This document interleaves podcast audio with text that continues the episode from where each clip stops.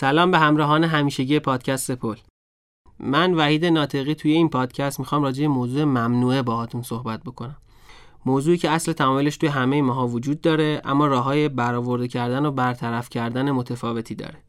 اصل نیاز جنسی توی همه ماها وجود داره اما یکی از راههایی که امروز توی دنیا مرسوم شده برای برطرف کردن نیاز پورنوگرافیه.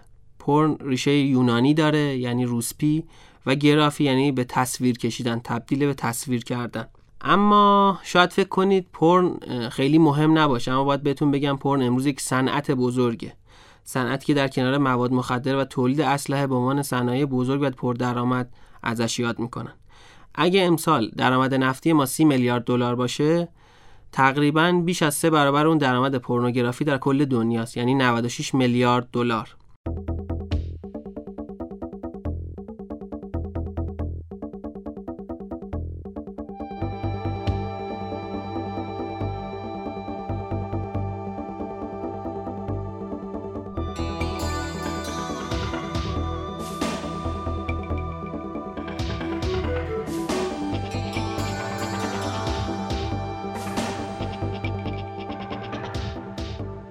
می‌خوایم ببینیم که این صنعت چجوری شروع شد و وضعش چجوری و به کجاها رسیده.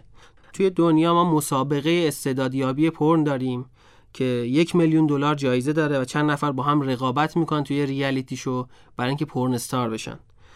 و حتی شاید جالب باشه بدونید دنیای پرن اسکار هم داره. از سال 1984 جشنواره است به اسم AVN که جشنواره پرن توی نوادای آمریکا برگزار میشه. تو 100 تا رشته تقریبا جایزه میده. جایزه هم به شدت شبیه اسکاره. نقش اول زن، نقش اول مرد، بازیگر مکمل مرد و زن، دستیار کارگردان، کارگردان، فیلم های خارجی و چیزای این شکلی.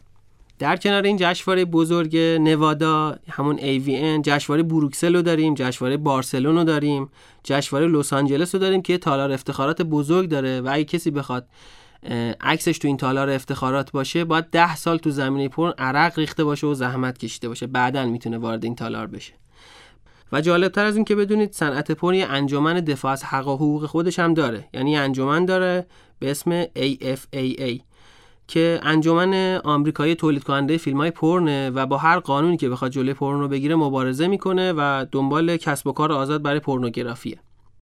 تقریبا اگه بخوایم حساب بکنیم سال 2000 7000 تا سایت پرن داشتیم تو 2004 به یک و 6 دهم میلیون رسیدیم. یعنی سه چهار برابر شده تو این فرصت کم. الان در حال حاضر 13 درصد جستجو تو اینترنت راجع به پرنه و بیش از 35 میلیون نفر تو کل جهان دارن حق اشتراک می‌پردازن به طور همیشگی. اما داستان پرن از کجا شروع شد؟ اولین بار کی به ذهنش رسید که رابطه جنسی جلوی دوربین برقرار کنه و ازش عکس و فیلم بگیره و به اشتراک بذاره بقیه بشینن ببینن؟ این داستان از کجا شروع شد؟ اولین محصول رسانه‌ای عمومی پورن که توی صنعت پورن خیلی مهمه مجله پلی بوی احتمالا اسمشو شنیده باشید. این مجله سال 1953 توی آمریکا برای اولین بار چاپ شد و سردبیر و مؤسسش هم هیو هفنر بود که معروف به هف. هفنر اون موقع 27 سالش بود و کلا 600 دلار پول داشت 2000 دلار هم از مادرش و دوستاش قرض گرفت و تونست مجله پلیبور راه بندازه.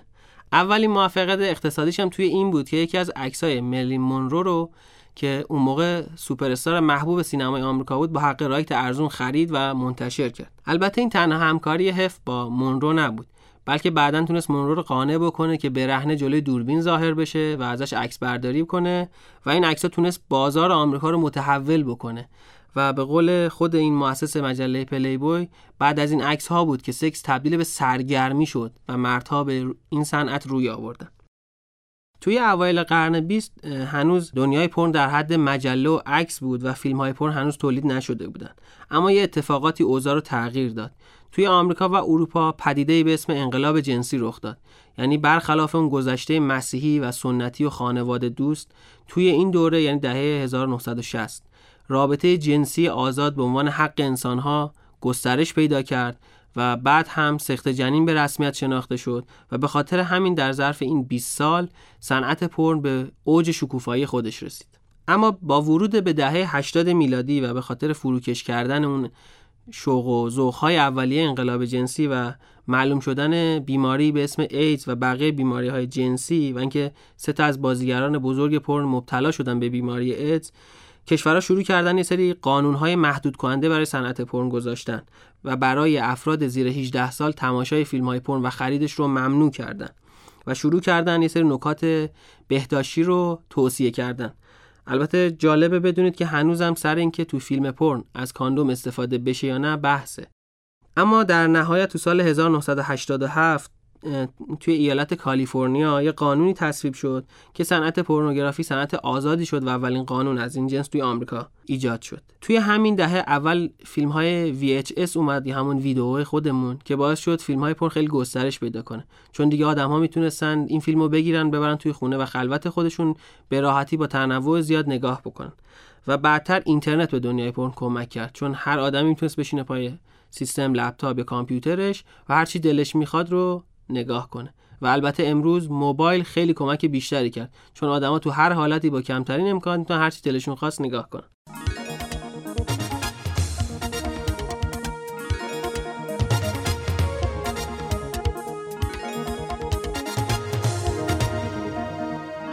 اول می‌خوام ببینیم چه افرادی موافق این صنعت هستن و دارن توش کار می‌کنن ازش درآمد دارن.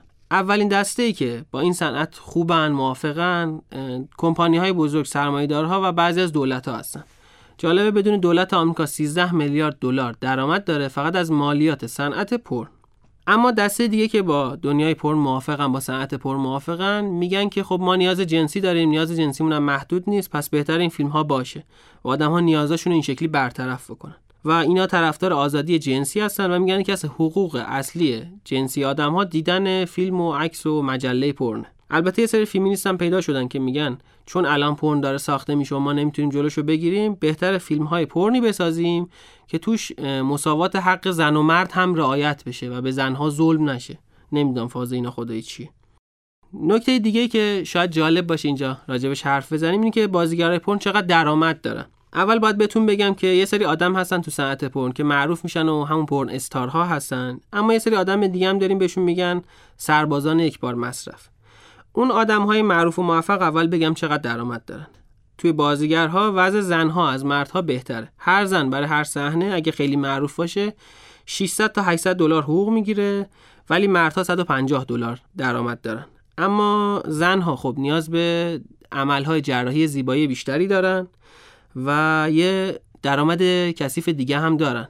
خیلی از این خانوم هایی که توی فیلم های پرن بازی می‌کنن اگه همین کارا رو برن توی خلوت و برای یه آدم اجرا بکنن دو سه هزار دلار درآمد دارن یعنی چند برابر درآمد اصلیشون. به خاطر همین ترجیح میدن به فحشا هم رو بیارن و صنعت پرن یه جورایی رابطه ذاتی داره با صنعت فحشا که شاید حالا بعدا راجبش یه بار حرف زدیم. اگه می‌خواید زندگی واقعی آدم هایی که پرن استار بودن رو ببینید نتفلیکس یه مستند سه قسمتی ساخته به اسم افتر پورن اند بعد از اینکه دنیای پرن تموم میشه. راجب ده تا بازیگر فیلم های پرن بعد از اینکه بازنشست شدن. و زندگی اینها رو داره خیلی راحت روایت می‌کنیم که اینا الان چه کارهایی می‌کنن چه شرایطی دارن و چه وضعیتی دارن. شاید مستند جالبی باشه که توی کانالم می‌ذارم و حتما دانلود کنید و ببینید. اما این قصه آدم های معروف این صنعته که خیلی ها میشناسنشون. اما اون ارتش یک بار مصرف چیه؟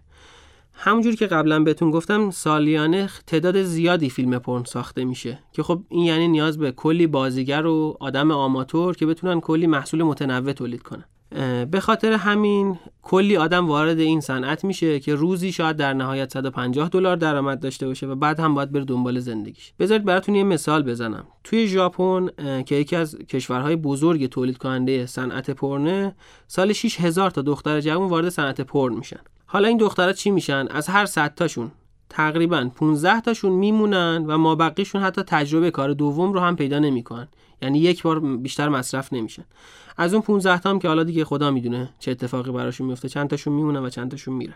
اما شاید تا حالا براتون این سوال پیش اومده باشه. با اینکه این همه سایت پرن رایگان داریم پس این درآمد 96 میلیارد دلاری از کجا میاد؟ یکی از نکات جالب صنعت پر نحوه بازاریابی یا همون مارکتینگشه. اولا باید بدونید که اکثر سایت های پورن مال چند تا شرکت بزرگه. یعنی همونطور که هالیوود چند تا استودیو شرکت بزرگ داره صنعت پورن هم چند تا شرکت و استودیو خیلی خفن و بزرگ داره که بیشتر فیلم ها و سایت ها مال اونهاست. برای مثال یه کمپانی بزرگ به اسم MindGeek وجود داره که اگه تو سایتش برید می‌بینید یه سایت علمی تحلیل داده است big data تحلیل می‌کنه ولی خب یه سری زیر داره که با چند تا واسطه بزرگترین سایت های پورنو آنلاین مال این کمپانیه. و جالب بدونید اولین بخش درآمدی MindGeek با تحلیل داده های مشتریاشه. یعنی به شرکت های تبلیغاتی و تولیدی میگه که مشتری هایی که من دارم چون روزی سایتاش 8 میلیون مشتری داره. این 8 میلیون آدم چه سلیقه‌ای دارن تو چه range سنی هستن چه محصولاتی رو مصرف می‌کنن و از تحلیل این داده ها و big data داره درآمد کسب می‌کنه. این یه بخش ماجراست. بخش دیگه ماجرا اینه که سایت های پورن رایگان خیلی زیرپوستی. اول به مخاطبشون یه سری فیلم رایگان میدن و مخاطبم خیلی خرکیف میشه که کلی فیلم مفتی دیده. اما این سایت ها به تدریج شروع می‌کنن. توی برنامه حساب شده کسب درآمد کردن از همین مشتری های که فیلم های رایگان دیدن.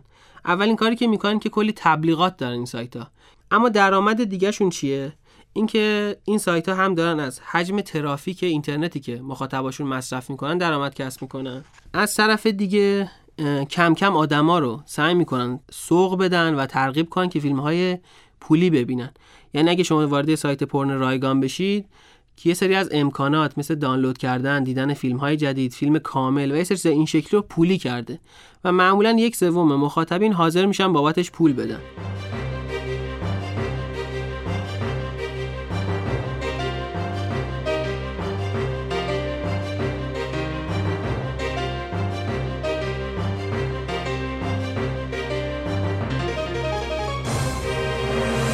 شاید براتون جالب باشه بدونید که بیشترین فیلم های پورنو کی می‌بینه؟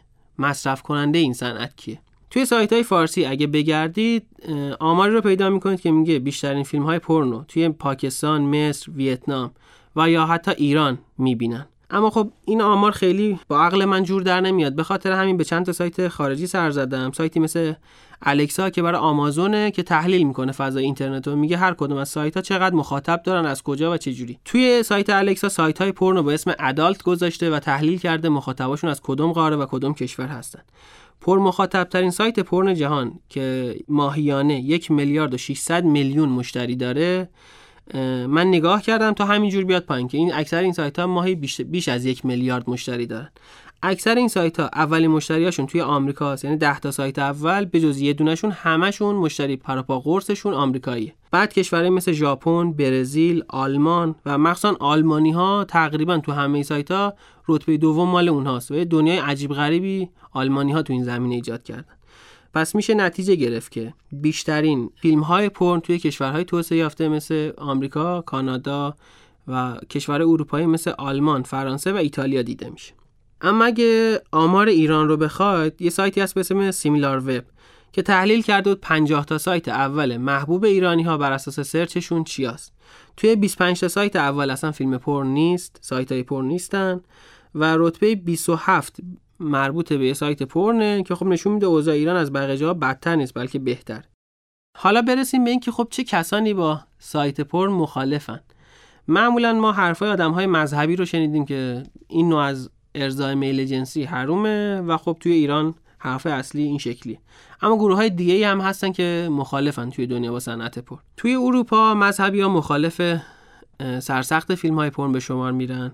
اما نه فقط به خاطر اینکه فیلم های پرن حرومه. بلکه اونا میگن فیلم های پرن داره از علمان ها و نمادهای مذهبی مثل راهبه کلیسا و یا حتی خود حضرت عیسی. توی این فیلم ها استفاده می‌کنه و یه جورایی داره حرمت مذهب ما رو زیر پا می‌ذاره. این یه دسته از مخالف. اما دسته دیگه که توی دنیا وجود دارن گروه های چپ هستن. کسایی که معتقدن صنعت پر به نفع سرمایه‌داریه و داره آدم ها رو مصرف می‌کنه. این آدم ها دارن مصرف میشن برای ارزای میل یه سری آدمی که پول دارن و می‌خوان ناکامی هاشون رو جبران کنن. از این دسته که بگذریم نوبت می‌رسه به فیمینیستا فمینیست ها معتقدن صنعت پرن صنعت مرد سالارانه یعنی کلا لذت مردها توش مهمه و زنها دارن توش تحقیر میشن و به عنوان یه ابزار و وسیله داره ازشون استفاده میشه. و البته صنعت پرن رابطه مستقیم با صنعت فحشا داره که اون همه صنعت مرد سالارانه و باز هم تضعیف کننده حقوق زنانه. توی 20 سال اخیر اتفاقاتی افتاد که فمینیستا نگران شدن و البته حرفاشون صحتش یه خورده مشخص شد. خشونت توی دنیای پرن هیچ انتهایی نداره ته نداره.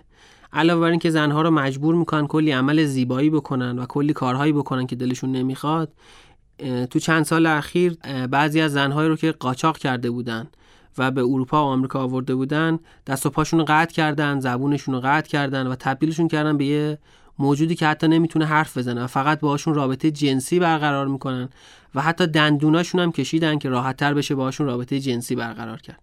این نهایت خشونت دنیای پرن